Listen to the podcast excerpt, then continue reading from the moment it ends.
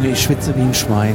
Ich tragischerweise nicht, oder besser gesagt, ich schwitze überhaupt gar nicht, weil wir sind hier in Nashville. Du hast noch nie geschwitzt. Ähm, doch, ich habe schon richtig geschwitzt in meinem Life.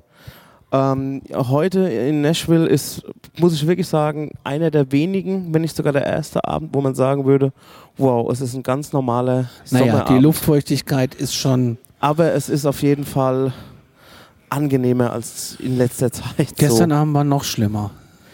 Warum? Okay, weil da war es einfach nur heiß. Da hatten wir um die Uhrzeit noch über 30 Grad. Die aktuelle Uhrzeit ist 22.29 Uhr. Es ist der 26. Juli im Jahre 2022. Willkommen zu einer neuen Folge von hier nach Da. wir, oder besser gesagt ihr, habt uns das letzte Mal gehört. Da waren wir noch auf der Veranda im The Original Spring Und Hotel Spa und Hotel Spa. in Okaville. in Okaville. Ich wollte schon sagen Okinawa. Und das war Illinois. Ja, what can I say? Es ist die Nacht jetzt in diesem Gruselhotel nichts mehr Nennenswertes passiert. Conny Nee. war irgendwie noch sehr lange wach, hatte ich so das Gefühl. Ja. Und ist immer so wieder eingenickt, dann wieder aufgewacht und wieder eingenickt. Und ich Mhm. lag einfach nur da, als wäre nichts. Du hast doch unter dieser komischen Wolldecke gelegen, wo ich mich frage, wie kann man denn unter einer Wolldecke liegen? Ich meine, ey, ich kapier das. Die Klimaanlage knallt direkt aufs Bett, alles cool. Aber die war mir dann schon ein bisschen zu, zu gruselig. Ja, also ich bin wie so ein Hund. Mich bettet man irgendwo, jemand sagt ähm, Platz und ich leg mich da einfach Das stimmt. Da bin ich ein bisschen neidisch. hin. Ja, also wir waren gestern noch, Quatsch, stimmt gar nicht. Ja, ja doch, wir waren ähm, die Nacht, ähm, als wir in diesem Hotel waren, noch auf Geisterjagd, lol. Wir haben, in Naja. der, wir haben in der Lobby gesessen. Ich hatte mein Zoom-Aufnahmegerät eingeschaltet. Das ist das Aufnahmegerät, mit dem wir auch immer die ganzen Podcasts aufzeichnen. Und wir haben eine Geisterbefragung gemacht, ob der Geist da ist. Ich bin mal gespannt, ob ich was höre, wenn ich es. Äh, Genau, wir werden die Aufnahmen nochmal ganz genau kontrollieren. Und außer dass ein bisschen, ja, die Deckenlampe ge, ähm, die hat schon geschwungen. ge, geschwungen hat, dass sie so ein bisschen sich bewegt hat, was aber zu 100 Prozent Nein, dem nicht sehr luft, also nicht sehr luftdichtem nein, Raum. nein. Es hat gezogen an allen Ecken und Enden. Nein, also jede nicht. Ist rausgekommen. Und es ist ein Sturm aufgezogen draußen. Also Der war aber so weit weg, wir hatten klaren Himmel. ja, so weit weg. Wir haben die ganze Zeit die Lichtblitze gesehen. Ja, das Wetterleuchten sieht man auch. Ist okay. Genau, ganz genau. Einfach mal ein bisschen so in die Richtung gehen, dass es der Wind war. Mhm. Jo, und ähm, also das einzig wirklich Gruselige, was passiert ist, ich bin morgens aus unserem Zimmer rausgekommen, so in Badehose und, eine, und einem Badetuch und blicke auf den Pool herunter von der Galerie aus und da war die hiesige Rentnergruppe und hat Wasser-Yoga gemacht. Richtig. Und da dachte ich mir, was machen die in Klammern in meinem Pool? und äh, bin dann unverrichteter Dinge wieder zurück ins Zimmer. Ja, und ansonsten, ey, ich mochte es sehr in diesem Hotel. Ich sagte, wie es ist. Ich bin Ja, ich fand's da ehrlich. auch super, aber es roch halt ein bisschen. Ja, also es, es, ich sag, wie es ist in diesem Restaurant, roch's, ich sag's ganz unverblümt, nach Pisse. Also das lag aber auch daran, dass dieses Restaurant so auf einer Ebene mit diesem Hallenbad ist und dadurch ähm, hat man auch an den Wänden hier und da schon mal gesehen, dass es da ein bisschen das Holz wölbt. Ich will nicht das Wort Schimmel in den Mund nehmen, aber es war Schimmel und ähm, das hat man mal so für einen Abend mitgenommen. Also ob Ja. das so gut für einen Kurort ist oder für sehr so Spa-Feelings, ich will das mal so hingestellt lassen. Aber es war trotzdem kultig. Ich sage nach wie vor, Conny, sehr geil ausgewählt. Danke. Ich habe noch ein paar Fotos gemacht von der Umgebung und wir haben auch viele Fotos von dem Hotel gemacht. Also, ähm, wenn irgendjemand eine Serie produzieren will, Okaville ist 830 Millionen sind jetzt drin Im Jackpot. Im Jackpot. Und wir haben ja auch gespielt, da waren es noch 670.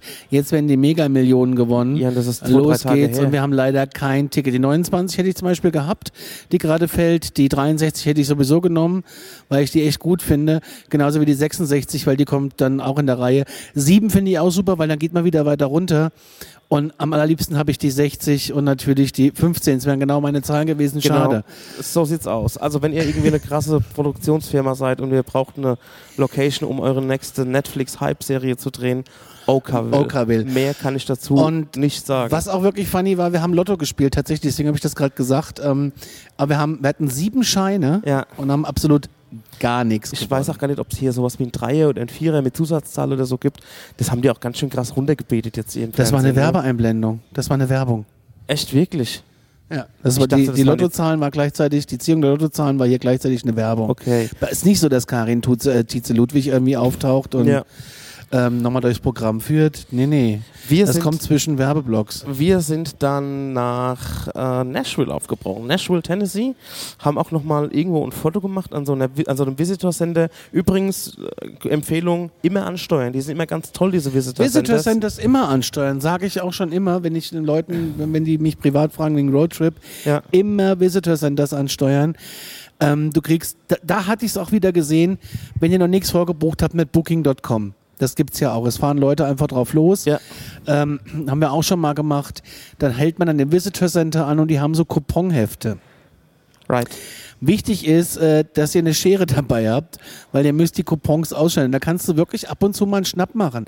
Also da haben wir schon mal ein super Hotel äh, in Boston äh, gebucht. Äh, da haben wir 50 Prozent gespart mit diesem verdammten Coupon. Kleingedrucktes natürlich lesen, ne? Es ist natürlich immer schön, wenn ihr mal ein Foto machen wollt, in Ruhe. Da sind meistens auch so die Ortsschilder nochmal. So Welcome Die to the. Soundtrack of America, Made in Tennessee, sowas in der Art. Könnt ihr dann immer ein Foto machen. Und diese Leute, die da arbeiten, die sind wie alle Menschen in Amerika super nett. Die sagen, ey, äh, wo, wo geht's hin? Und wenn ihr da und da vorbeikommt, könnt ihr euch nochmal ein paar Steine angucken, irgendwo nochmal in die Wüste fahren und da irgendwie einen schönen Berg angucken. Also die, oder ein Nationalpark, der in der Gegend ist, der auf eurer Strecke liegt. Also es lohnt sich immer, da einfach mal anzuhalten und ja, da mal ähm, sich zu informieren. Wir sind dann in Tennessee, Quatsch, ja, wir sind in Tennessee angekommen, aber auch hauptsächlich Nashville, Tennessee. Und ich hatte ja so Drei Nächte sind wir hier. Drei Nächte sind wir hier. Wir haben überhaupt keine Ahnung oder ich hatte gar keine Vorstellung davon, was mich hier erwartet. Und das sind wir, ähm, wir haben eingecheckt und sind dann eigentlich alsbald die Straße runter. Und zwar, das ist die Honky Tonk. Ja, das ist der Broadway. Also Der der, Broadway. Broadway. der endet da unten. Das ist so, so zwei Blocks. Ja, Äh, das ist dann die Honky Tonk Meile und da geht's dann rund. genau. Daniel hat gedacht, er kriegt irgendwie einen Überforderungsanfall. Kann Ja. man auch bekommen. Das Ding ist, ich, ich war ja nicht schon mal wirklich hier, aber ich war mit YouTube schon mehrfach hier, um mir einfach die Dinge anzugucken. Und ich bin ja so ein, bin ja jemand, der, wenn er wegfährt, ich, ich, ich muss alles irgendwie wissen. äh, Earth googeln. Ey, die haben es mit ihren scheiß haben Autos sie hier hier, ey. alle, das ist echt. unfassbar. Kommen wir Ähm, gleich nochmal dazu. Ja. Ich, ich gucke halt immer, okay, wo, wo ist eine gute Ausgangslage? Welche Kneipe ist interessant? Wo kann man was Cooles essen? Was ist da genau? Und dann bin ich da Stunden mit beschäftigt und laufe mit der Street View schon mal hier durch oder lauf, fahr mit YouTube hier rum. Und ähm, dann stehst du halt wirklich irgendwann da und das ist schon irgendwie ein krasses Feeling. Ja. Also ich wusste so ein bisschen, was mich hier betrifft. Ich wusste aber auch, was Nashville ist. Also ich, ich wusste, dass die so eine Meile haben. Es ist so ein bisschen wie das gepflegte St. Pauli. ja, nur ohne Prostituierte. Nur ohne Nutten, genau. Und äh, hier ist auch ein Tipp, also es ist empfehlenswert, zum Beispiel wir hier sind an diesem Honky Tonk Broadway, dass ihr schaut, dass ihr ein Hotel habt, was relativ in der Nähe ist. Ähm, und am besten mit Shuttle-Service. und am besten eins mit Shuttle Service, aber auch das ist jetzt nicht das Riesenproblem. Also man, wir sind jetzt hier im Holiday Inn Downtown Express. Ähm, das ist zu Fuß erreichbar. Es hat aber auch allerdings wieder mal eine krasse Steigung, aber es ist auf jeden Fall machbar. Man kann sich aber auch hier mal ein Taxi nehmen oder es gibt auch irgendwo eine Buslinie oder wenn ihr Glück habt, habt ihr ein Hotel mit Shuttle Service. Aber je näher ihr an diesem Boulevard zum Beispiel seid, an diesem Broadway, umso teurer ist es natürlich. Auch das ist natürlich, wo Ganz ihr Geld klar. bezahlt, weil es ist fußläufig erreichbar und man kann auch ähm, bequem in die Betten fallen, weil das Hotel nicht so weit weg ist. Aber es ist auch nicht so laut. Also direkt da unten möchte ich nicht wohnen, Ja. weil du hast Wallung von mittags, sag ich mal, Bis morgens nachts. um 10 bis nachts um 2. Right. Am Wochenende wahrscheinlich länger. Und äh, was heißt Wallung? Wir haben da unten so eine Meile, weiß nicht, ob die ein, zwei, anderthalb Kilometer lang ist. Ja. Da reiht sich Bar an Bar an Bar an Bar. Alle haben ganz tolle Neonreklamen draußen. Ja. Und es spielt in jeder Bar bei geöffnetem Fenster eine Band. Es ist eine Soundkulisse da unten. Das ist so eine Mischung aus, alle machen gleichzeitig Soundcheck, alle spielen durcheinander einen anderen Song. Und natürlich klingt es auch alles sehr nach Dilettantenmusik, was es auf gar keinen Fall ist, weil es ist ja einfach es ist einfach in jedem Laden, wie Conny schon sagt, ihr guckt in ein Schaufenster rein, da ist ein, oder das, oder das geöffnete Fenster und ihr erblickt den Rücken eines Schlagzeuges und das in wirklich jedem, Jedem Laden. Jedem Laden. Hinzu kommt noch, dass hier so äh, offene Partybusse rumfahren, Ja. die zusätzlich nochmal Mucke machen. Ja. Und die über die, vorhin waren wir an der Kreuzung, wir kamen vom Essen, äh, wir waren an der Kreuzung, es waren drei Livebands parallel zu hören und dann kamen von beiden Seiten noch Partybusse. Richtig. Und es war einfach nur, nur Krach. Es ist wirklich krach. Es war wirklich Krach. Aber was das Geile dran ist, ihr lauft an so einer Bar vorbei und ähm, ihr seht, ey, da kommt gerade ein guter Song raus, geht mal mal rein. IDs werden jedes Mal gecheckt, auch wenn ihr Richtig. nur zum Rauchen kurz rausgeht. Ihr, äh, oder ihr habt halt irgendwann, also heute haben wir äh, in zwei Läden einen Stempel bekommen und dann merken die, okay, wir haben euch gecheckt, aber ey, wir waren gestern in einem Laden und wir sind zwei, dreimal rausgegangen und auch als wir wieder rein wollten, Immer. der, Türsteher jedes Mal unseren Ausweis gecheckt. Ich finde das ein bisschen merkwürdig, weil die Man muss es doch irgendwann wissen. die, also A, man muss es, also was heißt, man muss es wissen, man sieht doch, dass wir keine 16 sind. Ja, und wenn du schon irgendwie so ein Aus... Du, meine, wir sind ja jetzt... Man, man merkt sich doch auch irgendwie mal Leute, wenn Gut. fallen öfter rein und rausgehen. Also Ja. das kannst du mir nicht erzählen. ah, das ist schon Das ziemlicher du mir Traffic nicht... hier. Ach komm. Also, aber es ist the law. Also, Also, auch, mal ganz ehrlich, auch ein Opa wird gecheckt. Ich meine, einen was ich deutschen Reisepass hast du seltener in der Hand Ja. als jetzt hier so eine äh, Tennessee-ID-Card Ja, oder ja. so, ja? Also das sind wir doch mal ehrlich. es wird der Ausweis von jedem gecheckt, auch von einem OP, der 80 ist, der wird gecheckt. Also ich frage mich halt irgendwie so, okay, es ist das Gesetz, das ist völlig in Ordnung, aber ey, der wird ja ni- nicht mal so gecheckt, um zu gucken, ob du Dreck am Stecken hast und irgendwo in der Bar schon mal randaliert hast und Hausverbot hast irgendwo. die Ausweise werden schon gescannt. ja, nee, die werden nicht gescannt. Doch, in manchen Bars werden In- sie gescannt. Ja, schon, aber nicht, also das sind ja wieder diese Systeme wahrscheinlich, aber bei ein paar oder bei vielen, wo wir jetzt auch so waren, hatten sie es nicht. Egal, es ist the law, haltet auf jeden Fall immer euren eure, eure ID bereit. Ähm, wir haben halt immer im großen Ziel unseren Reisepass mit. Ja, ich den glaube, müsst ihr auch was anderes, könnte schwierig werden. Genau, Habt immer euren Reisepass dabei ja. und passt gut auf den auf. Ja, also ich glaube, notfalls macht es auch mal einen Führerschein oder sowas, aber ähm, Reisepass, da sind wir wirklich auf, gehen wir auf Nummer sicher. So, und ähm, als ich in diese Meile jetzt gestern das erste Mal gekommen bin, das war schon üb, also reizüberflutend. Ich dachte mir so im ersten Moment, oh fuck, ob ich das jetzt will, ob ich das jetzt brauche. Und ich war dann aber dann relativ schnell gecatcht. Wenn man denkt, man ist das erste Mal in New York am Times Square und hat eine Reizüberflutung, ist diese Reizüberflutung in New York am Times Square ein Fliegenschiss Ja, gegenüber dem, weil was aber auch du viel hier Platz hast. ist. Ne? Ja, da ist halt viel Platz und, da nicht. Da sind halt, ähm, es ist halt links und rechts der Bürgersteig. Ich bin ein bisschen froh, dass wir jetzt unter der Woche dort sind, weil es ist angenehm voll, aber ich glaube, am Wochenende ist es nochmal one more. Und ähm, wie gesagt, da kann man ein wunderbares Barhopping machen. Es kostet nirgendwo Eintritt. Du, man geht irgendwo rein, denkt, ey, ganz cooler, ganz cooler Song, geht mal rein, man trinkt ein Bier oder man hört der Band kurz zu. Wenn der nächste Song auch wieder cool ist, bleibt man einfach drin. Aber die Preise sind auch ein bisschen wie in New York. Also für das Bier zwischen 6 und 10 Dollar. Ne? Also da muss man schon gucken. Damit müsst ihr auf jeden Fall rechnen. Also die Preise sind wirklich. Ich hatte gestern irgendwie zwei Bier bezahlt und habe dann zwei Dollar zurückbekommen. Ich hatte einen 20er hingelegt und dachte erst so, habe ich einen Zehner jetzt gegeben? Weil in diesem Laden waren, waren zwar, also war, war, war, es war, gab ein Getränkemenü und da war nirgendwo, stand irgendwo ein Preis und habe ich gesagt, okay, ich weiß nicht, ob ich jetzt einen 20 oder einen Zehner hingegeben habe. Und dann habe ich testweise ähm, ein Bier noch bestellt und habe einen Zehner hingelegt und hat sie mir auch hat sie mir einen Dollar zurückgegeben. ja. Also es waren dann irgendwie neun Steine für ein ganz normales Bier. Plus ein Dollar Tipp bist du 10 los. Genau, das ist halt aber so diese Partymeilenpreise. Das ist, wie es ist. Es ist Nightlife. Und ähm, ich dachte mir dann auch so im nächsten Zuge, okay, da wird vielleicht noch die Band mitbezahlt. Ist auch nicht der Fall, weil ich habe mit der Sängerin gequatscht. Die ging rum mit einem Hut, wo man einen Tipp reinschmeißen konnte für die Band. Und da habe ich so gefragt, ey, wie läuft das bei euch? Wie werdet ihr bezahlt? Und da hat sie gemeint, jeder von uns bekommt 40 Dollar. Was für eine komische Zahl. 40 Dollar. Es waren vier Leute auf der Bühne, also die Band hat 120 Steine bekommen und ähm, plus den Tipp, den sie eingesammelt hat. Ich habe mir dann noch ein Lied gewünscht, das hat nochmal extra gekostet und damit verdienen die ihr Geld. Wenn ich mir überlege, okay, eine Band bei uns, ich habe schon viel mit Bands zu tun, auch mit gebuchten Acts, also ich spreche jetzt von wenn eine Band für eine Hochzeit gebucht wird oder für eine Firmenveranstaltung oder irgendwo, ja, so auftritt, da kannst du davon ausgehen, dass ein Musiker, ein Musiker irgendwas zwischen 300 und 500 Euro kostet. So, für den ganzen Abend. Und die haben auch, also die haben auch immer, ich schätze mal, zwei Stunden gespielt. Und es ist ja so, dass hier die Bands durchwechseln. Also Ja, ja, es ja, spielt erst eine Band zwei Stunden, dann gibt es einen Line-Change oder einen Changeover. Das bedeutet, die Bands wechseln dann ab. Das heißt, eine andere Band äh, baut auf, checkt den Sound und dann geht's weiter. Und das ist hochprofessionell hier. Also da ist überall ein Mischer am Start, jemand, der den Sound mit einem iPad fix macht und dann geht's rund. Und das ist wirklich in jeder Bar. Es gibt auch Bars, wo einfach nur Singer-Songwriter ist, eine Dame oder ein Herr mit einer Gitarre.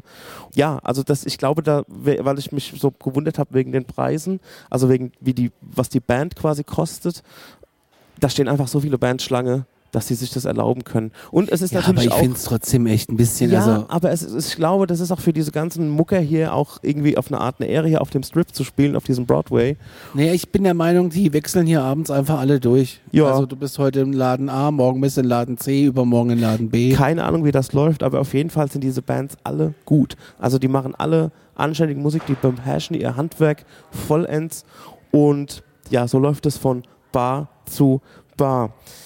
Wir sind, als wir angekommen sind, haben wir erstmal was gegessen und da, da sind wir in diese Food Assembly Hall gegangen. Wir sitzen übrigens in der Lobby und irgendwas piept hier die ganze Zeit. Im Hintergrund läuft äh, eine Late-Night-Show äh, Ja. auf ABC. Genau. Äh, das ist aber der ruhigste Ort in der ganzen Lobby. Also solltet ihr immer irgendwelche Piepgeräusche hören, ja, das, kommt, von uns. irgendwie vom Desk. Ja.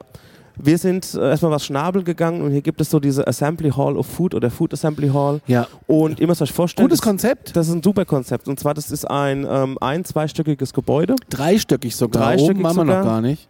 Und dann, ähm, das gibt es ist wie so ein, so ein Food Court. Also überall gibt es Stände mit Essen. Es gibt asiatisch, es gibt Tacos, es gibt Barbecue, es gibt Pizza, es gibt neapolitanische Eiscreme und so weiter. Und ähm, das Geile ist, da, wenn ihr mit einer Gruppe unterwegs seid, und es ist ja immer der Fall, der eine mag dies nicht, der eine mag jetzt keine Tacos, der andere mag jetzt keine Burger, der andere mag kein Fisch und so Ja, ja. weiter.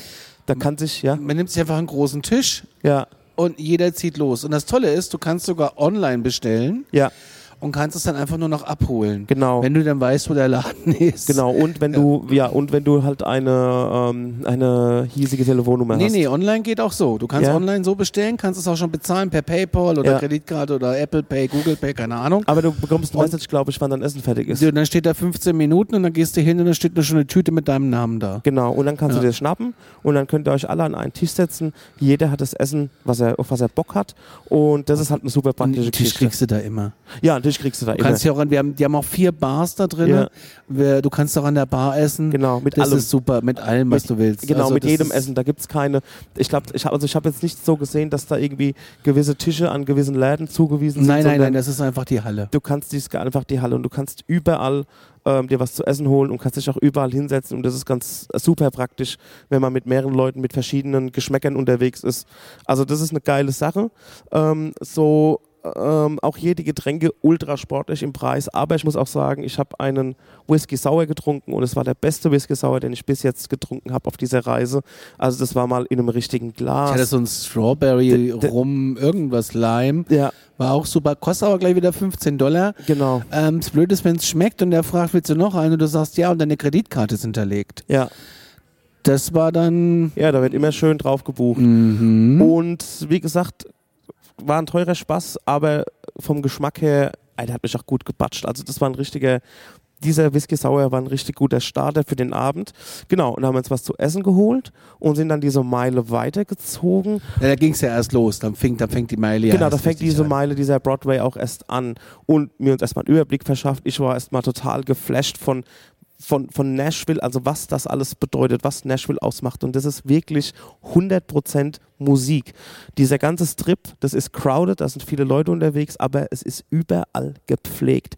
Also das ist wie ein Las Vegas der Musik, aber es ist nicht so verlebt wie Las Vegas. Nee, und du hast halt auch überall, also die Sicherheit ist hochgeschrieben, du hast überall Securities in den Bars, du hast äh, meistens noch einen Polizisten, also die, die, das ist so eine Metropolis, die sind mit in der Bar drinne, also meist am Eingang, falls es irgendwie Stress gibt, dass da gleich irgendwie mit eingegriffen wird und äh, du hast viel Security und Polizeipräsenz auf der Straße, aber in Form von Ähm, nicht von Autos, sondern von, von Menschen. Also die laufen da rum und checken, dass alles gut ist.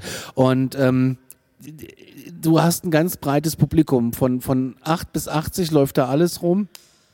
Und äh, dazwischen sind Cowboy-Shops, du kannst dir Stiefel kaufen, du kannst dir Sätzen kaufen, äh, du kannst dir natürlich diesen ganz normalen Nap kaufen, den du überall kaufen kannst, wo ich ja gerne rein, darauf reinfalle Ja. und äh, gerne Nap kaufe. Ähm, das läuft da unten alles Hand in Hand über und das ist einfach toll zu sehen. Dazwischen sind halt noch zwei Straßen und dann ballt sich das immer so an den Kreuzungen und da muss man halt auch mal ein bisschen gucken. Es gibt halt auch Idioten, die rennen einfach drüber. Wir haben so einige brenzlige Situationen schon gesehen, wo die Leute einfach keine Geduld hatten, um zu warten. Ich muss aber auch sagen, die Ampeln in Nashville Sind geduldig. sind geduldig. Ja, also da Ähm, nimmt, also niemand nimmt die Ampeln so richtig ernst. Also weder die Autofahrer noch äh, die Fußgänger. Also da liegt die Schuld irgendwie auf beiden Seiten und ähm, da muss man wirklich ein bisschen gucken. Also eine grüne Ampel oder ein Zebrastreifen ist nur eine unverbindliche Empfehlung.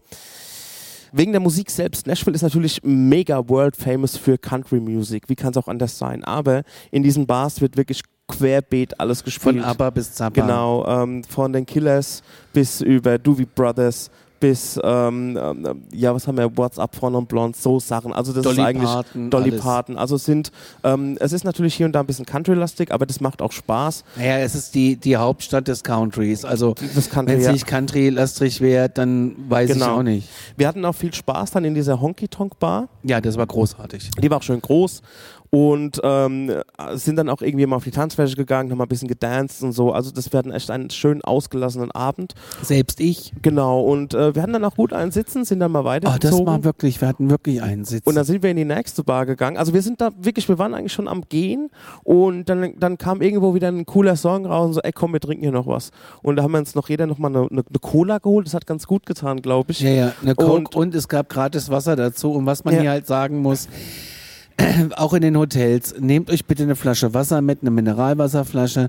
Diese, die, die, das Leitungswasser ist so krass geklort, Ja. das kannst du nicht saufen. Ja, schmeckt dann einfach wie direkt aus dem Goldbacher Waldschwimmbad. Ja, es schmeckt wirklich wie aus dem Schwimmbad das Wasser. Es geht nicht. Und äh, wir sind dann nochmal in die nächste Bar gegangen, da kam gerade ein cooler Song raus und das, also ich habe, wir, das war gestern wirklich super schön, ähm, dieses Barhopping, was man da betreiben kann. Es kostet nirgendwo Eintritt, also ich habe es jetzt noch nicht erlebt, dass irgendjemand irgendwo Eintritt kassiert, Nee, sondern das nee. ist wirklich alles for free und man geht rein, zieht sich ein Bier, hört der Mucke zu, tanzt ein bisschen. Ähm, Es wird doch fast überall Essen serviert. es wird überall bis in die späten Stunden noch Barfood serviert, also auch da wird alles getan. Meistens so Fried Chicken und Burger und Fries, Genau, aber da äh, wird viel gut. getan, dass du im Laden Ja, bleibst ja. und dass du einfach eine gute Zeit hast. Und ähm, dann kam wahrscheinlich eine der kuriosesten Situationen, die wir im Urlaub erlebt haben. Also wir hatten schon viele kuriose Situationen, aber das war echt so, okay, wow, was ist passiert? Okay, also ich, ich fange mal an. Wir sind dann, äh, Elke ist schon früher gegangen, die war einfach durch. Das war auch, äh, wir waren eigentlich auch durch, weil es ist schon eine Reizüberflutung par excellence. Vor allem, weil wir halt auch schon seit, keine Ahnung, dreieinhalb Wochen unterwegs sind. Genau, und dann hatten wir alle auch schon, ich hatte ja schon vier Cocktails in dieser Food Hall. Ja. Du hattest zwei Cocktails, Elke hatte irgendwie drei Bier. Ja. Äh, Und dann in der Bahn noch irgendwie vier. Also die war Ja. auch schon gut bedient. Und die ist dann nach Hause gewankt, während wir dann irgendwie nochmal in dieser anderen Bar versackt sind. Ähm, und dann sind wir nach Hause. Man muss sagen, es war schweinewarm, eine Luftfeuchtigkeit. Also du hast eigentlich mit allem festgeklebt. Es hat ja nochmal geregnet und Es hat, genau, es hat ja noch gewittert. Ja. Und das hat aber auch wirklich gar nichts ausgemacht, außer dass es noch schlimmer wurde. Und dann liefen wir nach Hause und wir kamen hier so den ersten Berg hoch und da äh, saß, lag ein alter Mann auf der Treppe. Ja. Und dann habe ich angehalten, habe zu Daniel gesagt, das sieht nicht gut aus, was da gerade passiert. Das sollten wir mal schauen, ob wir den ansprechen und ob wir nicht vielleicht irgendwie jetzt einen Rettungswagen rufen. Vielleicht hat der irgendwie was Schlimmes. Der sah einfach, ey Leute, das ist nicht böse gemeint, aber der sah einfach nicht aus wie ähm, einer der üblichen obdachlosen Crackheads, sondern ähm, der sah einfach aus wie ein alter Mann in Not, der gerade einen Herzinfarkt, Herzinfarkt hat oder oder sowas, einen Schlaganfall oder dem, äh, der kein Insulin mehr hat oder sonst irgendwas. Also auf jeden Fall sah der, ähm, hat, hat er sehr unbequem auf der Treppe gelegen und sich und lag so unter einem Hand. Es war eine harte, sehr harte Genau, Steintreppe. und hat sich mit einem Arm dran festgehalten. Und dann bin ich hin und habe ihn angesprochen, hab, Sir, are you okay? Und da hat er mir irgendwas geantwortet, was ich, also ich, der war einfach unverständlich. Wir haben ihn war einfach nicht verstanden. wir haben ihn Nein. einfach nicht verstanden. Dann habe ich einen Passant angegangen und gesagt, ey, kannst du mal gucken, der, ich weiß nicht, was der Mann von mir will. Und ähm, da hat der Passant den einmal angeguckt und gesagt, der ist besoffen, der ist Ja. drunk. So, dann ist auch gleich, Naja, ähm, dann haben wir überlegt, okay, was machen dann passierte erstmal nichts. Ja. Dann haben wir mit ihm gesprochen und haben mit ihm gesprochen und er hat irgendwie, er hat mich gefragt, wo ich zur Schule gegangen bin, wo meine Highschool war. Dann habe ich gesagt, in Germany und dann hat er mich ausgelacht. Und ähm, dann haben wir gesagt, okay, wir müssen jetzt gucken, dass wir hier irgendwie einen Kopf anhalten oder einen Rettungswagen, ich weiß es nicht. Ja. Äh, unsere Handys waren irgendwie auch infunktional. Und äh, ich stand schon an der Straße, du hast ihn. Wir hatten unser WLAN nicht dabei. Also es ist so, wir haben ja uns hier nochmal wir haben in ein Amerika-Handy, genau. Genau, wir haben uns in Amerika nochmal eine, eine Prepaid-Karte gekauft und nur mit dieser Karte sind wir irgendwie aktuell imstande, wirklich eine vernünftige, ein vernünftiges Telefona- Telefonat zu führen. Und das hatten wir nicht dabei, weil da unten ist relativ viel WLAN und so. Jedenfalls ähm, tauchte dann die Schwester, na Quatsch, nicht die Die Schwester, Tochter. die Tochter tauchte dann auf. Und hat uns gefragt, was wir von ihm wollen. Und dann habe ich so gesagt, ey, wir haben, ähm, äh, also sie hat gleich gesagt, hier, ich bin die Tochter und alles. Und habe gesagt, ey, wir haben deinen, hier, de- deinen Vater hier gefunden und ähm, wir wollten nur sicher gehen, ob alles okay ist. Und Wir wollten nur helfen. Und dann hat sie gesagt, ja, das ist was sein erstes, der, also der Mann ist 93 Ja. ähm, der, und es ist sein, sein Nashville stand auf seiner Bucketlist. Richtig, und da war er und er hat's genossen im Hat's vollen genossen. Zügen. Ja. Und dann hat sie so gesagt, ja, ich versuche schon die ganze Zeit irgendwie das Auto aus der Tiefgarage zu holen, aber ich will ihn irgendwie nicht allein lassen. Und die ist da die ganze Zeit so am Hin und Her laufen und zu gucken, ob er noch da ist und ob es gut geht oder ob er gerade Ja. in, in noch mehr in Not ist. Und da habe ich dann gesagt, ey, Wir bleiben hier, wir bleiben jetzt hier hol du das stehen. Auto, wir Hab- sind bei deinem Dad. Genau, und habe auch so gesagt, wir sind verantwortungsvolle Menschen und wir rauben ihn auch nicht aus oder so. Und dann hat sie gesagt, könnt ihr eh nicht, ich habe eh alles dabei. Also die Frau war endcool, muss man wirklich sagen. Die war, Die war wirklich, tough. die war wirklich tough. Die hat auch, ähm, die war auch sehr, einfach eine positive Person. Und dann haben wir gesagt, get the car, we stay here. So. Und ähm, dann hat es irgendwie lange gedauert, Ich glaube, es 20 Minuten hat's gedauert, bis er die Karre aus der Tiefgarage rausgeholt hat. genau und in der und Zeit in der Zwischenzeit hab, äh, hat mich ein Typ angesprochen, du hast mit, mit ihm gesprochen, ähm, was wir da machen. Und dann habe ich, da- hab ich ihm das erklärt und dann kam der zurück und hat gesagt, ey, hier, das ist eine frische Flasche Wasser. stimmt, Ähm, ich, ja, Gib ihm die. Genau. Äh, mehr kann ich auch nicht für euch tun, ich muss los. Ich hatte den Mann dann auch irgendwann mal so ein bisschen aufgerichtet, dass er nicht auf dieser harte Treppe liegt. Und dann hat er dann irgendwie in meinem, also richtig so ich- in meinem Arm so gelegen. Und der war echt schwer einfach. Und hab dann gesagt, ey, äh, bleib sitzen, weil er hat versucht aufzustehen. gesagt, ey, bleib sitzen. Ähm, deine Tochter holt jetzt das Auto und das sind dann nur diese paar Meter, weil in die Tiefgarage hätten wir den unmöglich Der wäre da nie, ich weiß gar nicht, wie der an die Treppe gekommen Gar ist. nicht, unmöglich. So. Also so generell, also wie der da hochgekommen Ja, ist, schon ja, hat mich gewundert. und dann ist dann die äh, Tochter dann endlich vorgefahren. Und dann haben wir Versucht, mit, ein, mit vereinten Kräften zu dritt diesen Mann Richtung Auto zu bewegen. Ihr müsst euch vorstellen, das ist eine Strecke gewesen von fünf, sechs Metern, ja aber bis er erstmal hochkam, das Ja. ging schon mal nicht. also ich habe Freunde die sind irgendwie im Rettungsdienst Rettungssanitäter die sind in der Lage einen Menschen der vielleicht auch äh, die eigene Körpergröße überragt und vielleicht auch die eigene Kondition ähm, trotzdem so zu packen und so zu schnappen, dass sie diesen Menschen safe halten. Ich habe zwar Zivildienst gemacht, das ist schon lange her, aber ich musste nie irgendwie ASB-mäßig ähm, äh, Leute von A nach B fahren und die auch mal irgendwo hintragen. Ähm, aber ey, das ist so schwer, wenn ich so Filme sehe, wo jemand einen Körper, eine Leiche hin und her zieht und dann in den Kofferraum wuchtet, denke ich mir so, okay, Funktioniert nicht. entweder bin ich einfach ein, der größte Schwächling auf der Welt oder ähm, das ist einfach nur im Film möglich. Das ist wie mit der Waffe, glaube ich. Das war ungefähr möglich. so wie ähm, eine Mischung aus dem Silly Walk von Monty Python und ähm, Fear and Loathing in Las Vegas, wenn sie ähm, ey, wenn die da so rumsteppen im Casino und ähm, also das war einfach, wir haben den zu dritt irgendwie geschnappt, Conny hat ihn hinten gepackt, ich habe ihn dann mal hinten gepackt, dann vorne und die Beine knick, knickten immer mehr ein und Die schliffen irgendwann Es- auf dem Boden. es war einfach wie ein Sack Gelee, Ja. wie Glibber, der dir durch die Hände gleitet. Wenn du eine, ein Teil gepackt hast, ist er wieder in andere Arm entglitten. Und dann hatten wir es tatsächlich geschafft, den Mann bis zur, Zur offenen Tür, Beifahrertür zu bringen. Aber wir sind leider völlig beschissen gelandet, Ja. weil ähm, er ist dann irgendwie so leicht auf die Knie gegangen. Die Füße waren Er noch wollte reinkrabbeln, aber das ging nicht. es ging nicht, er wollte reinkrabbeln, aber der konnte sich, also, also er war absolut, er hatte, er hatte einfach die Kontrolle über seinen Körper komplett verloren. Komplett. Also, der war komplett lost. Er hat irgendwie immer nach seiner Tochter gefragt und sie hat sich irgendwann unter ihn gesetzt, dass er, dass er quasi auf ihrem Rücken sitzt. Und äh, sie wollte dann immer hoch. Ich habe versucht, dann die Füße mit hochzuholen. Du hast den Oberkörper gehalten. Das haben wir dreimal versucht, viermal. Es hat nicht geklappt. Und dann haben wir da gestanden und dann hat man eine Pattsituation. Und dann kamen fünf Herren vorbei mit ihren Damen, auch zwei und zwei junge Typen von oben. Und ich habe dann, ich habe die dann angesprochen, ob die uns helfen können. So, hey guys, can you help us, please? Die waren erstmal komplett überfordert mit der Situation. Ja, und ging. du und Die- die, Frau, ja, in der ersten Sekunde. Und du und seine Tochter haben dann erklärt, was eigentlich los ist und wie lange wir hier schon rumdoktern. Und dann hat der eine gesagt, ja, machen wir. Ich habe selbst einen Vater in dem Alter. Ich weiß, was das, was du machst oder wie das ist. Und dann sollten wir beiseite treten.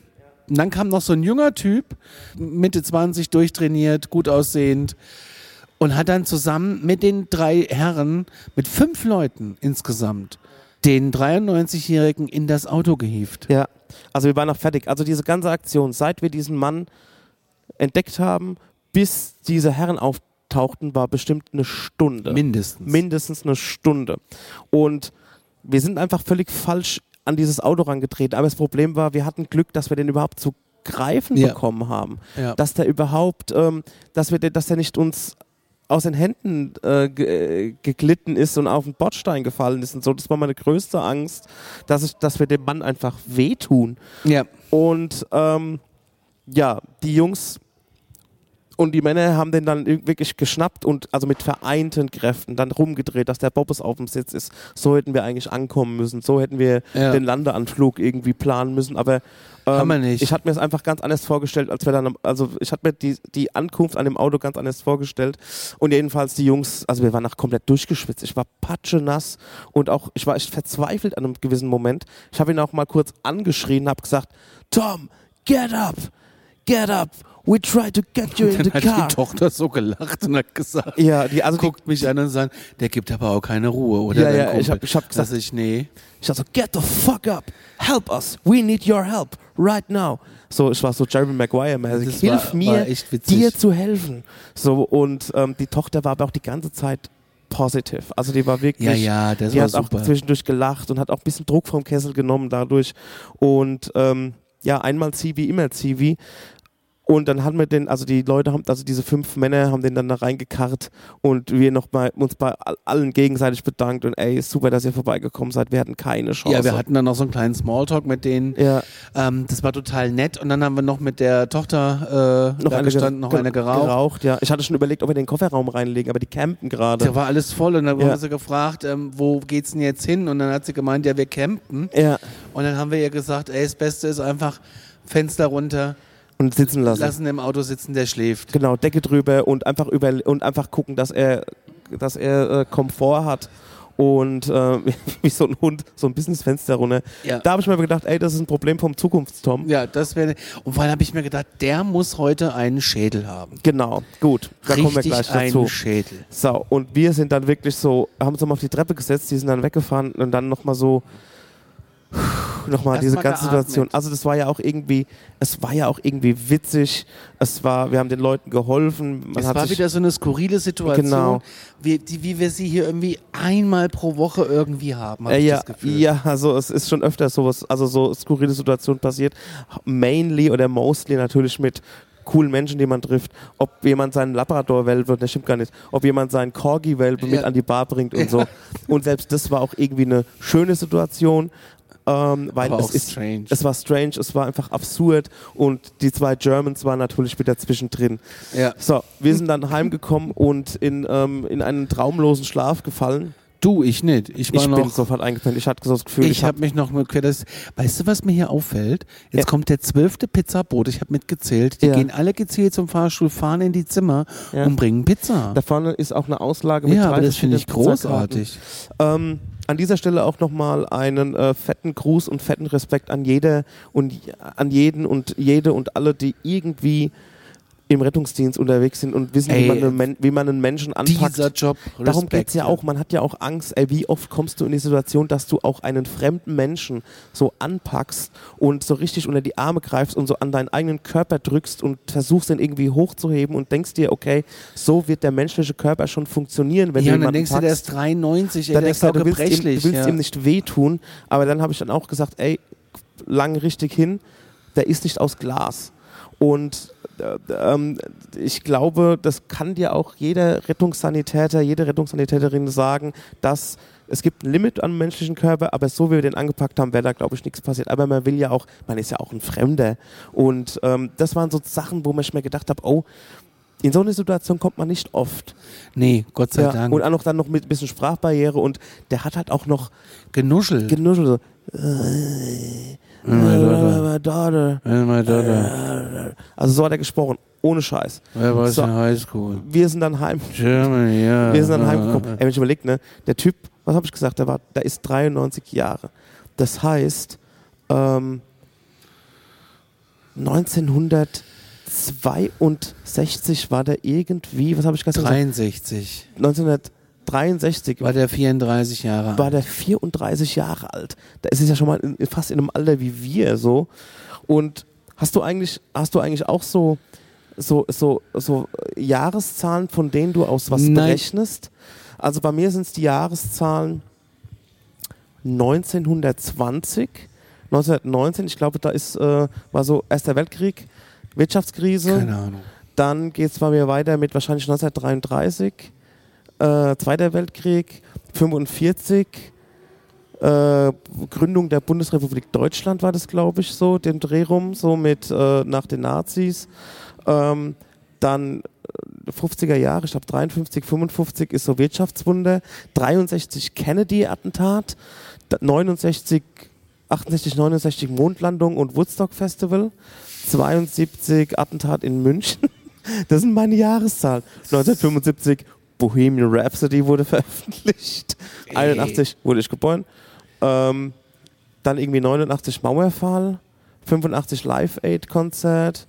Also so, so Zahlen habe ich im Kopf. Nee, ich hab da gar nichts. Ich habe da ganz viele. Und daran hangel ich mich dann immer so, was Kultur, Mode und so ähm, und wer wann wie wo geboren wurde und was diese Person mitbekommen hat, ähm, so hangel ich mich entlang. Der war bestimmt im Vietnamkrieg. Tom war bestimmt Vietnam-Veteran. Kann sein. Ich war froh, dass er im Auto war. So, wir sind heute, also wir sind, ähm, so, wir sind jetzt quasi am heutigen Tage. Es ist, wie gesagt, der, ach, ich muss mal auf mein Handy gucken, Dienstag, 26. Juli. Wir hatten gestern an der Bahn noch Tickets klar gemacht und zwar für die äh, Music Für Museum. die County Music Hall of Fame und Museum. Da wollte Richtig. ich unbedingt hin. genau.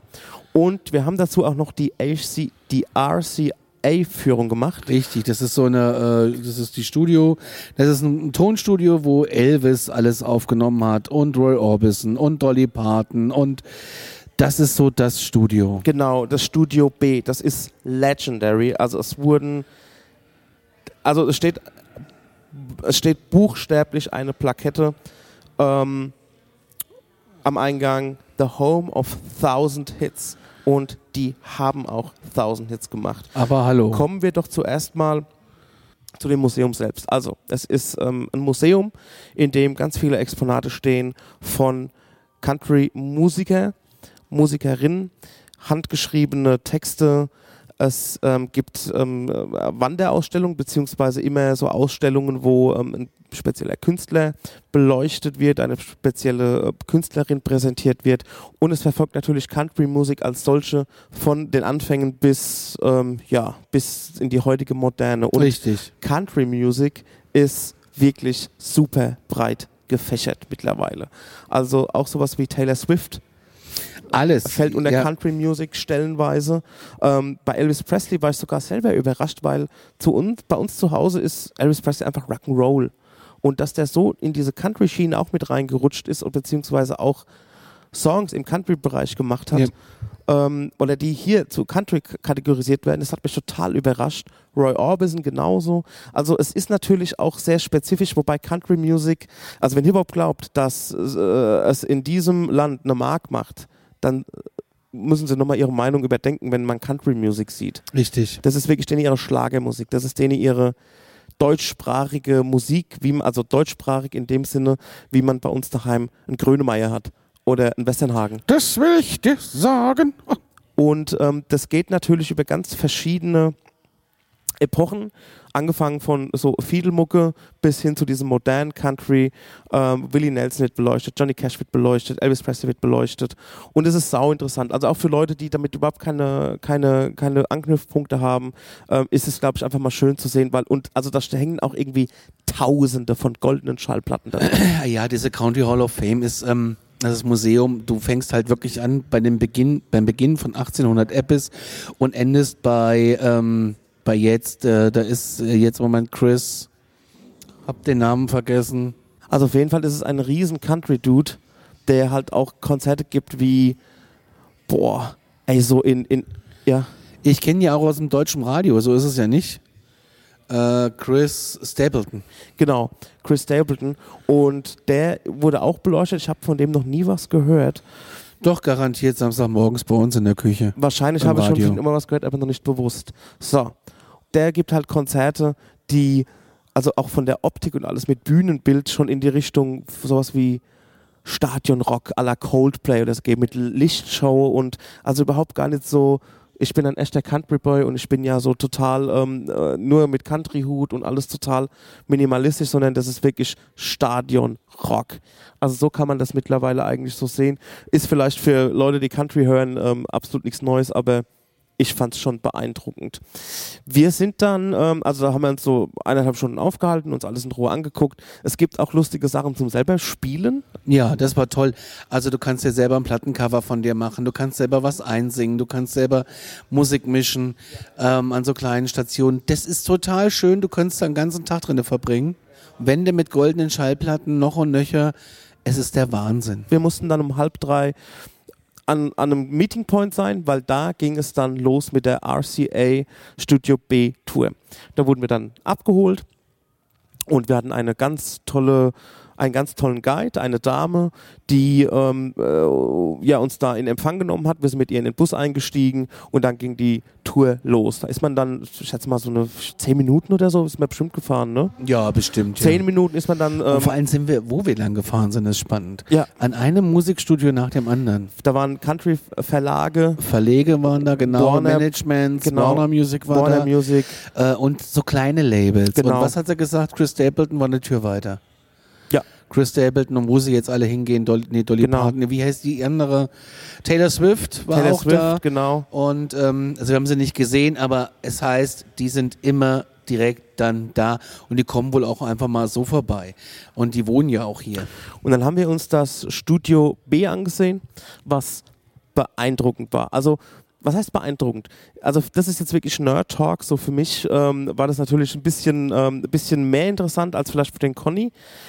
Aber da ging es darum, wie da drin die Songs aufgenommen wurden, wer hierher gekommen ist, wie sich das mit den ganzen Künstlern entwickelt hat, dass zum Beispiel jemand wie der Willie Nelson mit noch zwei, drei anderen Musikern, die dann irgendwann gesagt haben, ey, wir wollen unsere eigenen Sachen machen, wir wollen viel mehr künstlerischen Einfluss haben und es war damals überhaupt nicht drin. Du musst dir vorstellen, an Elvis Presley hat, glaube ich, in seinem Leben vielleicht drei Songs selbst geschrieben. Also überspitzt gesagt, so gut kenne ich mich bei Elvis Presley nicht aus, aber das ist eigentlich alles eine Interpretengeschichte. Du hast da einen Songwriter, Songwriter-Team, jemand, der die Musik schreibt und dann singst du das ein. Fertig. Du tust das, was die Ist Plattenfirma dem, sagt. ist in dem Museum auch im Sinne von diesen kleinen, ähm, wie heißen denn die Figuren, die man bei Max kaufen kann? Ja, so Funko Pops. Funko Pops, haben die das so, diese Reihe, wie, wie Musik funktioniert, aufgebaut? Genau, so mit Management. Angefangen vom Management, Songwriter, Tonmann, Stylist. Stylist, äh, Promotion, Booking. Promotion, Booking, ja genau. Ja. Ähm, ja, das war was schon da für eine. Maschinerie dahinter ist. Das fand ich Richtig. auch wirklich cool, dass das beleuchtet wurde. Also nicht nur dieses, ja, ich bin ein Künstler und ich mache meine Musik, die kommt from the heart und ich mache alles selbst. Nein, machst du nicht. Bullshit. Du hast eine ganze Maschinerie von 50 Leuten hinter dir stehen, Richtig. die alles komplett kontrollieren, alles, also kontrollieren im Sinne von, dass es läuft, dass du positioniert wirst, dass du ähm, eine Platte machst, dass das Cover stimmt und so weiter. Und es war halt damals noch viel, viel krasser. Also du hattest gar keinen Einfluss auf deine Musik. Du warst einfach jemand, der geil singen kann, der geil performen kann und du hattest dann Leute an der Hand, die dich dann vermarkten. Richtig. O- Und da gab es halt auch Punkte, wo zum Beispiel ein Willie Nelson und noch zwei, drei andere gesagt haben, ey, nee, das wollen wir nicht, wir, wir können das auch selbst, also wir können selbst unsere Songs schreiben, die werden noch viel geiler und es war dann das Album The Outlaws, was dann das, was als erstes Album die eine Million Verkaufsgrenze gesprengt hat. Bisschen Nerd Talk jetzt, aber das waren so Sachen, die man da rausgefunden hat. Also das waren so Sachen, wie man, die man da erklärt bekommen hat. Ja, Genau. wir waren in dem, wir waren in dem Raum, wo die krassen Elvis-Hits, die ihr alle kennt, aufgenommen wurden. Und ich, ich saß, wir saßen quasi fast neben dem, es ist ein blaues Kreuz auf der, äh, auf der, auf dem Boden noch, ähm, wo immer das Mikrofon positioniert war, wo er gestanden hat. Für Sänger und Sängerinnen der sogenannte Sweet Spot im Raum. Und wir haben da quasi gesessen. Ja, eine Information, die mir besonders gefallen hat, war in einem Studio. Das ist mittlerweile, das ist, also das gibt es heute immer noch, das nennt man sogenannte Session-Musiker. Ich glaube, die berühmtesten Session-Musiker sind unter anderem ähm, The Wrecking Crew. Das sind die Jungs und Mädels, die zum Beispiel die ganzen Beach Boys Sachen ab der Pet Sounds eingespielt haben oder auch viele Frank Sinatra Sachen. Das bedeutet, man hat eine komplette Band, eine Backing Band, die die Platte einspielt. Und diese Band ist so gut aufeinander abgestimmt, weil die schon so viele Sachen miteinander eingespielt haben, dass die dann Noten hingelegt bekommen und die können das einfach spielen. Natürlich wird da ein bisschen rumprobiert und so, aber das ist dann so halt einfach. Also ihr habt safe schon von von der Wrecking Crew tausend Lieder gehört, ohne das zu wissen.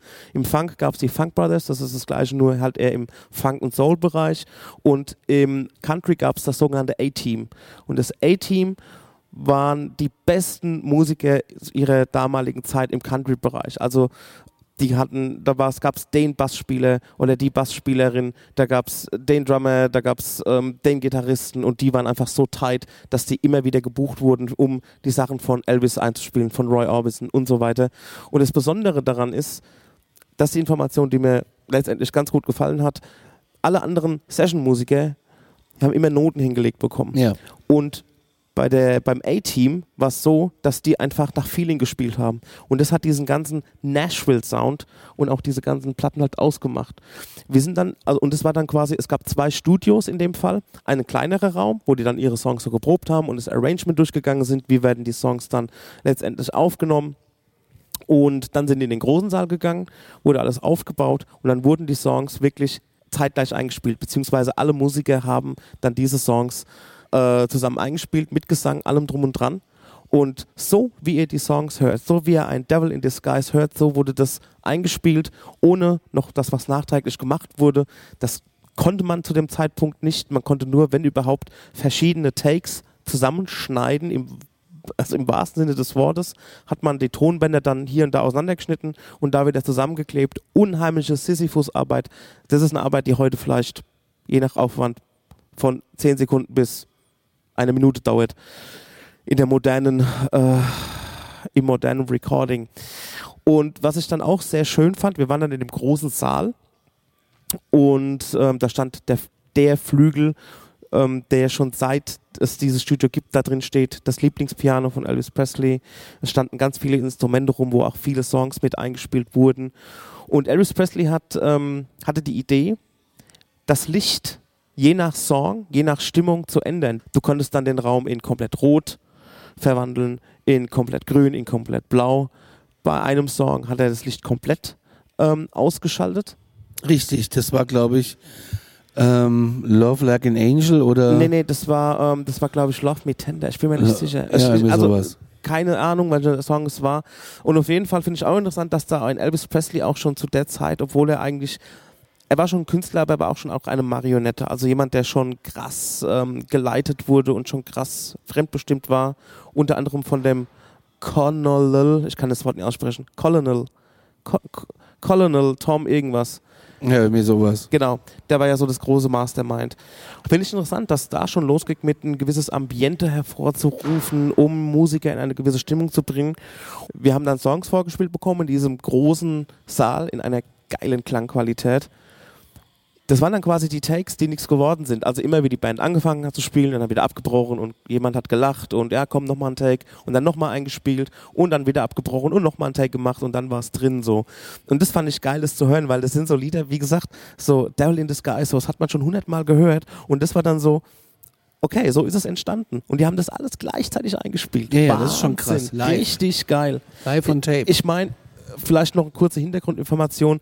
Sowas ist natürlich nicht unüblich, das macht man heute auch noch, aber in der Regel macht man so, dass man aufgrund von der Technik, die man halt hat, mit Mehrspurverfahren, dass man da einfach äh, mittlerweile so, äh, dass der Schlagzeuger erst seine Sachen einspielt, dann spielt der Basser seine Sache ein, dann die Gitarre, dann Keyboards, dann kommt der Gesang.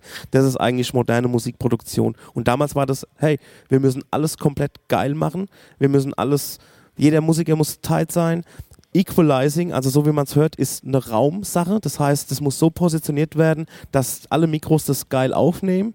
Also da musst du einfach von vornherein alles stimmen und dann hast du auch einen geilen Durchlauf und musst nicht ewig dran rumfrickeln an irgendwelchen Drumspuren oder so. Also das, das hat mich sehr beeindruckt. Genau, und diese Tour hat insgesamt bestimmt auch nochmal eine Stunde gedauert. Ja, wir waren so insgesamt zwei Stunden unterwegs. Jetzt. Von der Abfahrt, bis wir dann wirklich an äh, Dingen wieder waren. Was ich ganz witzig finde zu erzählen ist, wer stand denn eigentlich vorm Museum? Wer stand denn vor dem Museum? Tom. Oh.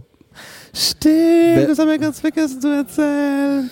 Und zwar, wie war denn das? Wir sind zu diesem Museum gekommen, also das war noch vor dieser Tour. Wir sind an dem Museum angekommen. Und ich sag, das ist doch Tom. Und ich so, bist du sicher? Und er so, Conny so, ja. Haben nochmal so von hier und da nochmal gemustert. Und dann stand er direkt so an einem Mülleimer, wo ich gerade irgendwie ähm, ein- eine leere Dose oder was reingeschmissen habe. Und ich stand so, Tom? Und er guckt mich so an. Also, Hä? Und ich so, is your name Tom? Und er so, Ja. yes. Who are you? Und dann wir so, ey, wir, also wir sind die German Guys, die dir gestern geholfen Ja. haben. Ne? Und er so, Er hat aber sofort gewusst, was los ist. ja, der war so ein bisschen peinlich berührt. Hat sich entschuldigt. Ja, und äh, it was my first time in Nashville. Und wir Ey, sind mit gefragt, ja, was, 93 Jahren. ja, ne? ey, der Typ hat schon. Also Und der schon, stand im Museum und Ja. hat sich diese komplette. Ex wir, waren, wir, wir waren ja schon relativ früh da, es war Ja. Viertel vor eins. ja, Wenn ich das gesoffen hätte, was der gesoffen hat gestern, dann wäre ich um Viertel vor eins überall, aber nicht da, wo er war. Der ist noch mal, der ist dann komplett, die haben die Museumstour schon durchgezogen. ja, genau richtig. Und er war topfit. Der Typ war topfit. Ich war richtig neidisch. naja, gut, wie man mit 93 topfit sein Ja, ey, kann. guck mal, der hat gestern so eingesoffen, da wären wir nicht in dieser Lage gewesen. Also ich nicht. Ich Ja. hätte gesagt, weißt du was, geh in dein scheiß Museum, ich bleib hier liegen, gib mir die Ibuprofen, das war's. und er steht da und, er, und erzählt uns, sie waren ja schon im Museum, sie äh, er wartet auf seine Tochter, die raucht irgendwo eine, ob wir sie gesehen hätten. Ja. Und dass es ihm sehr unangenehm war, was gestern Abend passiert ist. Und dass er, er hat sich bedankt. Und der hat, also der hat nicht den Anschein gemacht, als wenn der irgendwie Kopfweh hat. Ja, also wir haben dann so gesagt, ey, alles cool, es ist uns allen schon mal passiert. Ähm, und es, es ist immer das letzte Bier, was schlecht ist. Und dann ähm, hat er gefragt, ob wir seine Tochter gesehen hätten. Und ich so, nee, jetzt gerade noch nicht, ich gehe mal rein. Und dann standen wir wieder so, naja, nicht so richtig, aber wir hatten schon wieder so, jetzt gucken wir schon wieder nach Tom. Ne? Ja. Und dann kam uns dann auch die Tochter entgegen und hat uns alle nochmal ein Küsschen gegeben hat und uns umarmt. hat sich und, ey, gefreut, dass wir uns schon wieder treffen. Ja, Und und es war einfach eine Ja. witzige man Situation. trifft sich ja immer dreimal im Leben. Ich habe Genau. vorhin gedacht, wenn wir heimlaufen, hoffentlich liegt er nirgends. Und dann habe ich so witzig gesagt, ich weiß nicht mehr, wie sie hieß. Und dann habe ich zu ihr gesagt, ey, ähm, wir können nicht ständig nach euch gucken, so im Spaß habe Ja. ich das gesagt. Dann musste sie auch lachen. Sie fand es wieder so skurril und witzig. Genau. Herzliche Leute und, waren gen- das. herzliche Leute, super liebe Menschen. Jo, und das war dann quasi so diese ähm, Studiotour. Also wie gesagt, für mich als Mucke und auch also als Studio-Guy war das super interessant. Man lernt auch irgendwie nie aus. Man hat sogar da wieder so ein, zwei, drei Sachen mitgenommen, wo man sich dachte, ey, das könnte man bei sich noch ein bisschen optimieren. Und ich finde es interessant, dass diese Tricks halt einfach auch mal, keine Ahnung, 70 Jahre alt sind. Ja, Sag ich jetzt das einfach stimmt. mal. Ja. Schon interessant. Ja, Auf jeden Fall lohnenswert, wenn ihr hier seid. Doppelkombi-Ticket kostet 50 Dollar pro Person. So inklusive allem. Oh, ohne Giftshop, der hat mir ja schon wieder viel Geld gekostet. dann es war dann schon vier, halb fünf roundabout. Ach stimmt, wir sind ja noch weiter. Genau. Und dann dachte ich mir ähm, so, ey, wenn wir schon in diesem ganzen Musikthema sind, also Nashville ist, haben wir schon eingangs gesagt, das ist, es hat so einen leichten Las Vegas Flair, aber nur ob, ob der bon, bunten Lichter und des Krachs, aber es ist alles insgesamt ein bisschen gepflegter, ein bisschen mehr on point und es geht wirklich um Mucke. Und dann haben wir gesagt, ey komm, dann machen wir doch die Musikrunde fertig und gehen zum Plattenladen von Jack White, der Mastermind hinter The White Stripes, Dead Weathers, The Raconteurs und Jack White himself, der ja, ja schon seit Jahren ein eigenes Label hat, ein eigenes Presswerk und ähm, einen eigenen Plattenladen, wo ähm, also heißt Three Man Records. Three Man Records, ja. Genau. Der war Liegt ein bisschen abseits, Ja. also das heißt abseits. Man läuft vom Museum so zehn Minuten, ist äh, die Gegend wechselt komplett. Du bist in so einer Art Industriegebiet, trifft auf ein neu entstehendes Hippie-Viertel. und Heilsarmee. Also Und da ist, Heilsarmee, Hier genau. ist auch schon so ein bisschen ähm, äh, sozialer, na, sozialer Brennpunkt, aber da ist wirklich die Heilsarmee oder die, Richtig. die, die äh, Sozialamt, äh, die, Nee, es ist ähm, kein soziales, irgendeine Organisation, die da Wohlfahrt. irgendwie Spenden annimmt Genau. für und da ist Obdachlose, die- Hilfsbedürftige, die geben Medikamente aus, die Ja. geben, ja, kannst du irgendwie ein warmes Essen kriegen. Und vis-à-vis gegenüber ist noch so eine Autowerkstatt und ein Haus, was irgendwie abgerissen wird und es ist schon strange. Aber auch eine tolle Brauerei mal wieder mit einem und, großen und dazwischen ist eine Perle wie eine Brauerei. Genau. Das ist ja so typisch Amerika. Ja. Und dann und da ist ja noch ist, ist ein Biergarten dabei und du hast irgendwie äh, es gibt Tacos und äh, Quesadillas und Ja. es gibt ein fantastisches Essen. Die brauen da auch wirklich und äh, du hast natürlich einen Giftshop, der so groß ist wie ein Kaufland. Das war die Yeehaw Brewery. Also die liegt auf dem Weg zwischen diesem Country Music Hall of Fame and Museum. Genau, und ähm, dem äh, Three-Man Record Store von Jack White. Und dieser Record Store ist einfach fantastisch. Der ist nicht besonders groß, aber da sind ganz viele Jack White Devotionalien, also so ein ganzes Setup an Gitarren mit Bodenträdern, die er scheinbar mit einer mit einer Firma selbst entwickelt, mit ähm, so ein bisschen, du kannst das ein bisschen auf so einem Synthesizer rumklimpern.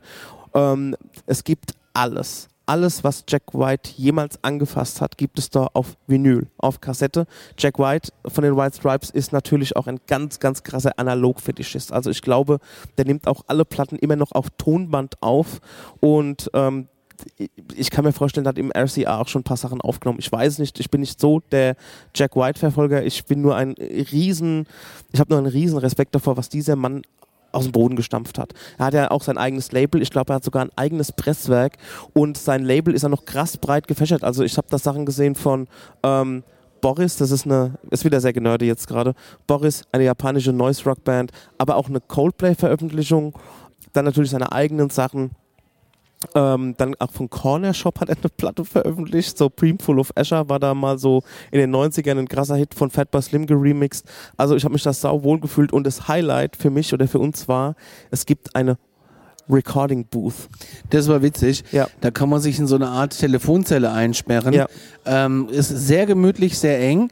Äh, es kostet irgendwie 20 Dollar. Und äh, wenn du weißt, was du machst, dann läuft ein rotes äh, Licht geht an und du kannst eine eigene Single einsingen, wenn du willst. Genau. Die dann vor deinen Augen gekratzt wird.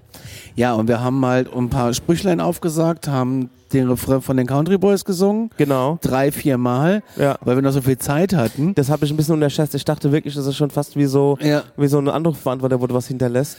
Und da wird parallel das, äh, dann wird das aufgezeichnet und dann dauert es zwei Minuten und dann kommt die Schallplatte unten raus. Genau, wie so ein Passfoto. Wie, als Ja. würde man in eine, als genau würde, wie in so einer Fotobox. als genau. würde eine Fotobox gehen, du brauchst Passbilder, machst deine vier Bilder und dann fliegt ein Passbilder raus. In dem Fall ist es eine gekratzte Platte. Das Besondere daran ist, Schallplatten werden ja in der Regel gepresst, aber das ist eine sogenannte Double-Late. Das heißt, da wird der Ton eins zu eins dann quasi in das Stück Plastik gekratzt und dann fliegt die raus und dann kannst du die daheim auf einem Plattenspieler hören. Das ist eine 7-Inch, also die ganz kleinen Singles. Das war einfach, das war super. war toll, das hat war Spaß gemacht, Und dieses, ja. diese Maschine, die ist, entweder ist sie super geil auf alt gemacht oder die gibt es schon seit 100 130 Jahren. Ich glaube eher das zweite. Also ich, ich kann mich an einen Film erinnern, der mit George Clooney, der hieß Our Brother Where Art Thou, wo so drei Gefangene aus einem Gefängnis türmen. Das ist auch so in den 20ern, 30ern, 40ern, sage ich jetzt mal. Ich habe den Film nicht so richtig gesehen, nur so irgendwie mal, ähm, so, ich kenne nur so die Grundhandlung. Und ähm, während ihrer Flucht nehmen die auch in so einer Booth eine Platte auf. Oder in so einem kleinen Studio, so, wo du einfach reinkommen kannst und kannst eine Platte aufnehmen, bezahlst irgendwie ein paar Dollar und nimmst deine Platte mit. Und während die auf der Flucht sind, wird diese Platte an einen Hit irgendwie. Nur so ein paar Grundzüge Ja, von und diesem das Ding. Ist so eine Original-Booth. Ja. Das konntest du irgendwie für 35 Cent früher mal machen. Und das ist halt einfach auch so ein Statement. Grundsätzlich, also in diesem Laden ist halt alles hand handmade. Also wie viel Liebe und wie viel Pflege und Herzblut dieser Jack White da rein steckt. Also das ist so, als würde man so das künstlerische Herz und die Ambitionen von Jack White betreten, als gäbe es einen Ja. Schrein und einen Raum dafür. Und das mag vielleicht im ersten Moment auch so ein bisschen posermäßig rüberkommen und so, ah, Jack White hat einen eigenen Schrein und ähm, kommt sich besonders cool vor, aber ey, Pustekuchen, das ist oberschön gemacht. Auch wenn ihr dazu keinen Zugang habt, da gibt es auch T-Shirts, es gibt Aufkleber, Feuerzeuge. Ähm, ich glaube, Streichhölzer, Geschirrhandtücher. respektabel. Alles. Respektabel. Ich habe noch nie so einen Plattenladen gesehen. Und auch wie immer die Angestellte super easy. Ich habe natürlich mit meinem Musikwissen geballt, wieder bis zum Get No, Just Saying. Und natürlich auch gleich auf mein Desert Fest Berlin Shirt angesprochen. Und ähm, weil die eine Dame hat natürlich, wie es als anders sein, vier Jahre in Berlin gelebt.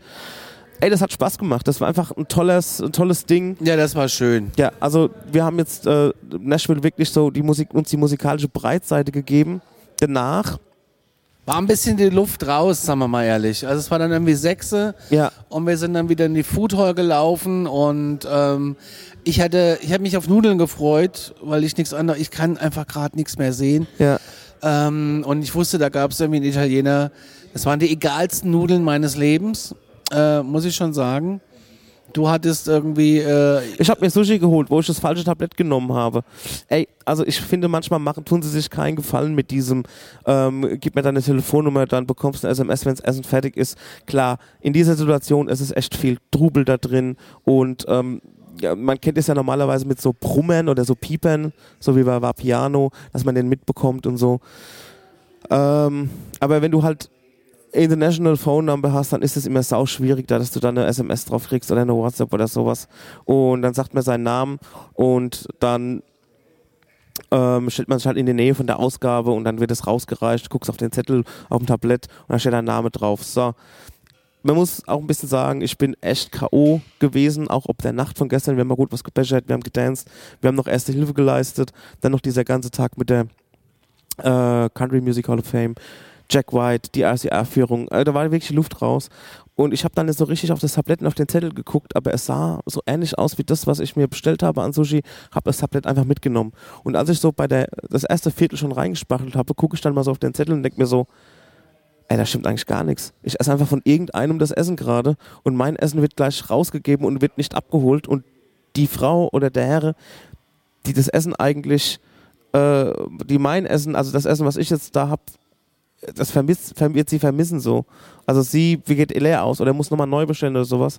Ich weiß nicht. Ich habe mein mir Gott, das gedacht, ist eben ich, Es ist passiert. jetzt einfach passiert. Was ich ist einfach tun? passiert. Wir hatten dann noch einen fantastischen Cappuccino und dann haben wir gesagt, okay, wir gehen jetzt mal die Straße ganz runter, saßen dann an der Riverfront, trafen ein paar Deutsche, Ja, mit denen wir kurz geschnackt haben. genau. Und dann haben wir uns auf eine Dachterrasse ge gesetzt, Ja. haben dort einen Softdrink getrunken und sind dann jetzt zurück ins Hotel und da sitzen wir jetzt. Genau. Und ich sagte, wie es ist, es ist halb zwölf. Ich würde gerne hier morgen früh im Hotel frühstücken. Ja, Ich bin am Arsch. genau. Wir machen hier einfach mal einen Cut. Ich kann mir vorstellen, wir werden da morgen nochmal ansetzen, was der und auch erzählen, was der ähm, ja der morgige Tag so bringt. Und ähm, genau. Ey, Aber ich muss ehrlich sagen, wenn alle sagen, oh, lass mal nach Vegas fahren, lass mal nach Vegas fahren. Fahrt nach Nashville, ihr habt mehr Spaß. Ja, Uns ist genau. nicht so teuer, weil du musst hier nicht spielen. Stimmt. Von dem Standpunkt aus ist es günstiger. Äh, man muss natürlich in Las Las Vegas auch nicht spielen, man kann sich da auch so ähm, unterhalten lassen, allein von der Stadt und was das alles zu bieten hat mit den ganzen Hotels und so weiter. Aber Nashville ähm, macht Spaß. Es ist natürlich jetzt, wie gesagt, für uns, da wir ja schon seit dreieinhalb Wochen unterwegs sind und so ein bisschen auch das, äh, ja, das Kontingent an Eindrücken wirklich überstrapaziert ist. Ich meine, wir machen ja, das hatte ich mir vorhin auf dem Dach gedacht, habe ich mir vorhin auf dem Dach gedacht, als wir auf dem Dach saßen, habe, hatte ich mir so ein bisschen meine Gedanken gemacht, so, yo, auch nachdem wir die Deutschen getroffen haben, die sind jetzt auch drei Wochen hier. Die sind über New York nach äh, Nashville geflogen und ähm, halten sich dann auch, glaube ich, Richtung Colorado auf, haben die gesagt, glaube ich. Ja, würde ich, aber ich würde es anders machen. Ich würde nicht über New York fliegen. Ich meine, die sind aus Berlin gekommen, da musste wahrscheinlich über New York fliegen, aber Ja. will ich denn irgendwie acht Stunden fliegen, dann, dann einreisen, wenn es blöd läuft, dauert es zwei, drei Stunden mit der Einreise in New York. Ja. Und äh, dann zum nächsten Flug hetzen und dann weiter, Ah, ja. da weiß ich nicht. Da würde ich eher nach St. Louis fliegen und ähm, über Frankfurt halt, ne? Also Jo, ist, nach- das ist denen ihr Trip. Das ist mir sollen die bums, machen. bums ich sag egal. nur, wie ich es machen würde. Ja. Ich würde auch zurück immer direkt fliegen. Diese Umsteigerei, ich verstehe das, aber es ist, glaube ich, besser direkt. Also für mich. Ja, ist ja bums egal. Es geht ja darum, dass ich mir so gedacht habe, wow, ey, was, wir haben ja einen Urlaub gemacht, der für zehn Urlaube langt. Also so mit den Sachen, die wir gesehen haben. Ich meine, es gibt Menschen, die bleiben eine Woche am Lake Tahoe. Es gibt Menschen, die bleiben eine Lo Ich kenne Menschen, die fliegen nach Las Vegas, bleiben da fünf Tage und fliegen wieder zurück. Und das war denen ihr Urlaub, was ja auch völlig geil ist und voll Spaß macht. Aber das war so bei uns das war wie so ein Haken drunter. Also wirklich so, das haben wir ja auch mitgenommen für zumindest mal zwei Tage. Das haben wir gesehen und deshalb ähm, war ich im ersten Moment so von Nashville total überfordert, so, oh, boah, muss ich auf diese Party jetzt wirklich gehen? So, so, so kam mir es vor. Aber ähm, da hat mich Nashville wirklich geil aufgefangen, auch wieder geil ähm, aufgepeitscht. Und ich bin, ähm, was ist das denn im Fernsehen gerade? Jimmy Kimmel Live. Ist das New York? Äh, ich glaube, der ist aus Brooklyn, ja. Weil, weil die Straße sah jetzt auch ein bisschen aus wie hier dieser Broadway. Bums egal. Und auf jeden Fall, L.A. auf jeden Fall ähm, Daniel jetzt- Craig ist da der ist jetzt, Producer. ja, vielleicht, keine Ahnung. Auf jeden Fall Bad Day, hä? hat mich das jetzt irgendwie, ähm, la- langt's für mich so für heute. Auch, dass wir gestern so mit Shoppen gepetzt haben. Ich glaube, es macht Spaß, ähm, jetzt mal ins Bett zu gehen und morgen den Tag einfach neu zu beginnen. Wir wollen morgen ein bisschen Cityhopping machen. Quatsch, ja, wir machen morgen Hop on, Hop off. Hop on, hop off, genau. Ähm, gucken uns da mal so ein bisschen an, wo uns die, der Bus hinführt, steigen hier und da mal aus, machen ein paar Fotos und lassen uns dann äh, weiter kutschieren. Und ansonsten, ich wollte noch unbedingt mal Karaoke machen. Das wäre noch ganz nice. Richtig. Und gab es noch irgendwas auf dem Plan? Nee, also Nö. ich. Ich glaube, wir gehen morgen nochmal ein Bierchen trinken, genießen die Live-Mucke und ähm, ja, hängen da noch hängen da noch ein paar Sätze dran, damit wir Nashville irgendwie zusammengepackt haben. Richtig. Mein Song ist von Chris Stapleton, Starting Over. Mein Song ist von Dolly Parton, 9 to 5. Gute Nacht. Gute Nacht. Howdy, liebe Cowgirls und Cowboys. Hier ist der Stengi Und der Conny. und wir sitzen hier gerade bei Jack White im Plattenladen Third Man Records. in Nashville, Tennessee, Und wir, USA. rec- und wir recorden für euch jetzt ein paar Zeilen von Ich bin ein echter Country Boy von den... Country Boys. Okay, one, two, one, two, three, four. Ich bin Ein echter Country Boy, ein Country Boy vom Land. Auf dem Traktor König, mit der Gitarre in der Hand. Ich ride das Horse über die Felder und bring die Girls um den Verstand. Ich bin ein Country Boy, ein Country Boy vom Land. Und nochmal. Ich bin ein Country Boy, ein Country Boy vom Land. Ja! Okay, jetzt haben wir noch eine Minute und... Nein, Quatsch, wir haben noch 99 Sekunden. Yo, wir können ein bisschen was erzählen noch. Ich hätte gar nicht gedacht, dass es jetzt so lange dauert. Aber egal. Ja, also wir sind hier bei Jack White. Das ist ein oberkrasser Plattenladen. Ähm, ihr könnt es natürlich jetzt alle nicht sehen, aber wenn ihr Fans von den White Stripes seid, von Dead Weathers, von Jack White, was er grundsätzlich gemacht hat, dann ist das der Plattenladen für euch. Richtig. Auch, auch für Leute, die es so gar nicht äh, in die Welt äh, einführt, ist das hier schon ein Erlebnis. Genau. Und da würde ich sagen, wir singen einfach noch mal ein paar Zeilen von Ich bin ein echter Country Boy. One, two, one, two, three, four, five. Ich bin ein echter Country Boy, ein Country Boy vom Land. Auf dem Traktor König, mit der Gitarre in der Hand. Ich ride das Haus über die Felder und bring die Girls um den Verstand. Ich bin ein Country Boy, ein Country Boy vom Land. Yeah! Ich bin ein Country Boy, ein Country Boy vom Land. Okay, wir haben noch 30 Sekunden Zeit, deswegen schicken wir ganz viele Grüße nach raus an den Chris Nanu, an den Marek Bäuerlein, an den Max Nachtheim, an An den den Lessmann, Max Richard Lessmann. Wir schicken Grüße raus an ähm, alle, die wir kennen. Alle, alle, die uns kennen Alle, die uns und kennen. die zu Hause geblieben sind. Unser Podcast von hier nach da ist jetzt online und den könnt ihr euch überall ziehen, wo es Spotify gibt. Oh Und nein, überall da, wo es Podcasts gibt. genau, wo es Podcasts gibt. wir sind Wir haben raus. noch ein paar Sekunden. Ja. Neun, Acht, sieben, sieben, sechs, fünf,